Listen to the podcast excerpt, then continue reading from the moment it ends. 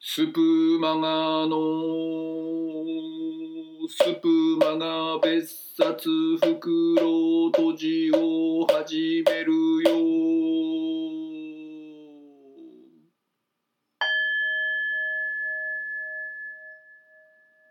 どうぞ。はい始まりました。こんにちは和歌子です。皆さん今年のお正月は太りましたか？多くの方が増量傾向にあるんじゃないかなと想像していますが私の今年の目標もね下半身だけ1 5キロ痩せたい余分な脂肪をそぎ落としたいということでおめでたい年明け早々本日お送りするのはノストラワカ子の大予言。不穏な話ばっかりして皆さんをげっそりさせちゃうよ。ということでスタート。本日は別冊袋とじにご来場いただきまして誠にありがとうございます。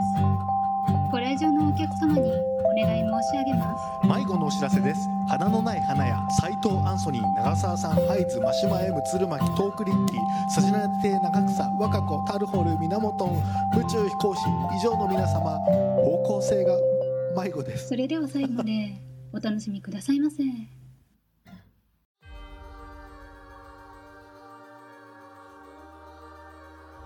いらっしゃいませ。ノストラワカ子のフロアへようこそ。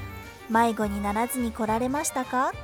これから予言してまいりますのは今年起きることから10年後20年後30年後と様々。信じる信じないはあなた次第。専門知識はありません。責任も一切取れません。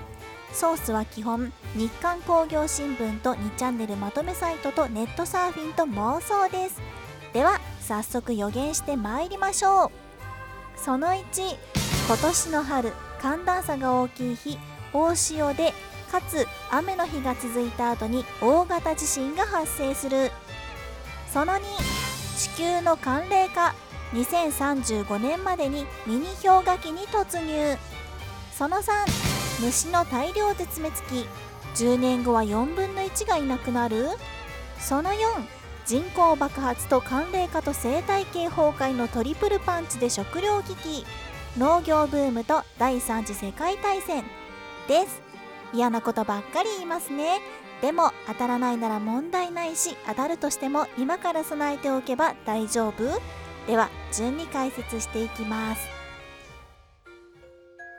1つ目春の大型大地震。この妄想の根拠は気圧や寒暖差と地震の関係性。太陽の活動周期太陽と月の引力と地震との関係性の噂などを全て鵜呑みにしたものです。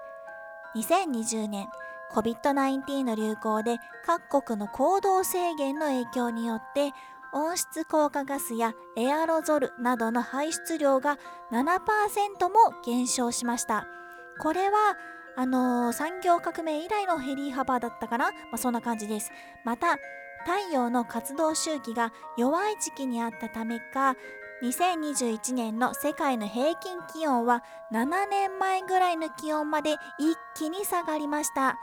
ただ今年は経済も復活しているし気象庁のホームページでもね春にはラニーラニーニャ現象が終わって平常の状態になる可能性が高いと発表していますし、まあ、太陽の黒点数の観測も増えてきたので、まあ、気温は上がるんじゃないかなと妄想しています。すると起こるのが冷えてぎゅーっと収縮していた地球の何でしょう地面とか、まあ、いろんな部分が寒暖差の激しい春にあったかくなってきた時に、まあ、地面とか空気とかいろいろ膨張して地震がバーンって起きるみたいな感じです。今年大地震が来るのは3月3日17日4月1日16日5月1日15日前後の雨の日が続いた後と予言します。めっちゃ多いけれども、まあ、その予言でいこうと思います。はい。あとはですね太陽には11年の活動周期があるのですが2019年の12月は最も活動が少ない時期でした。太陽の活動が弱まると、まあ、太陽風っていう太陽から出る放射線が弱くなるんだそうです。逆に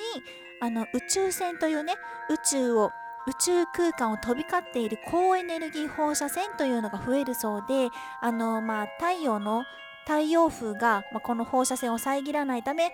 宇宙船という放射線が増えるそうなんですが、まあ、これが地震に関係あるとかないとかいう記事も見ちゃいました。見ちゃいましたっていうか微妙な言い方ですけれどもちなみに宇宙飛行士さんたち国際宇宙ステーションで1日過ごすと地球の約半年分の放射線を被爆するのだそうでこのね防護服などの開発も課題なんだそうですよ。ガンダムのニュータイプって宇宙船の被爆によって生まれた存在だったのでしょうかということでだいぶ話がそれましたが予言2つ目に参ります地球の寒冷化ですね。2021年から地球の温度が下がり始め2030年世界は氷河期に突入する。こんな予測を2015年にイギリスの数学教授が発表しました。ザーコバ教授は太陽の磁気エネルギーに関する数学モデルを開発。太陽が生み出す2つの磁気波の動きを予測した結果2021年から33年間にわたって太陽の磁気波が現在の6割まで減ってしまってミニ氷河期時代が訪れるという結論を出したんです。ミニ氷河期とは1645年から70年間続いた太陽の黒点数がすごく少なかった時期でマウンダー極小期と言われています NASA もダルトン極小期と同じ状況になるかもしれないというあの発表をしたそうで、まあ、ダルトン極小期とは1790年から40年間冷たい期間が寒冷化現象が続いた時期で世界では不作と飢饉が相次いで起こりました。さらにダルトン極小期後半の1812年から15年には大火山の噴火が5カ所で起きてしまってそのうちの1つがとんでもない規模であったため1816年には夏のない年となったと言われています。ちなみにこの5つの火山今でもそこそこ活発でしてうち2つは去年も噴火しました。そのうちの1つはね鹿児島県トカラ列島の諏訪之瀬島になります。あとは1960年代に寒冷化した時期があったのですがこの時期も5つのうちの4つが噴火してましてマウンダー極小期にも2つが噴火していましてで富士山もこの時期の1707年に噴火しています。なんかもう噴火しまくりですよね。寒冷化すると火山がバンバン噴火するっていう記事も見たことありますよ。また近年は異常気象が多いと言われていますがこの現在の異常気象の状態化は氷期に突入した兆しかもしれないという意見もあるそうです。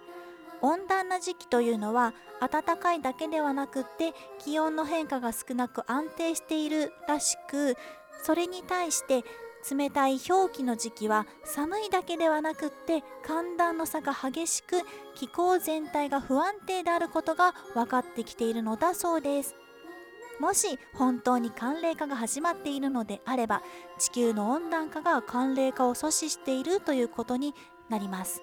私はねこの地球の温暖化が寒冷化を5年ほど遅らせると見込んで2035年にミニ氷河期に突入すると予言いたします。次3つ目。虫の大量絶滅時代。10年後には4分の120年後には3分の1が絶滅すると予言します。あの虫が嫌いな人って多いと思うんで、まあ、関心を引かなそうな話題なんですけれども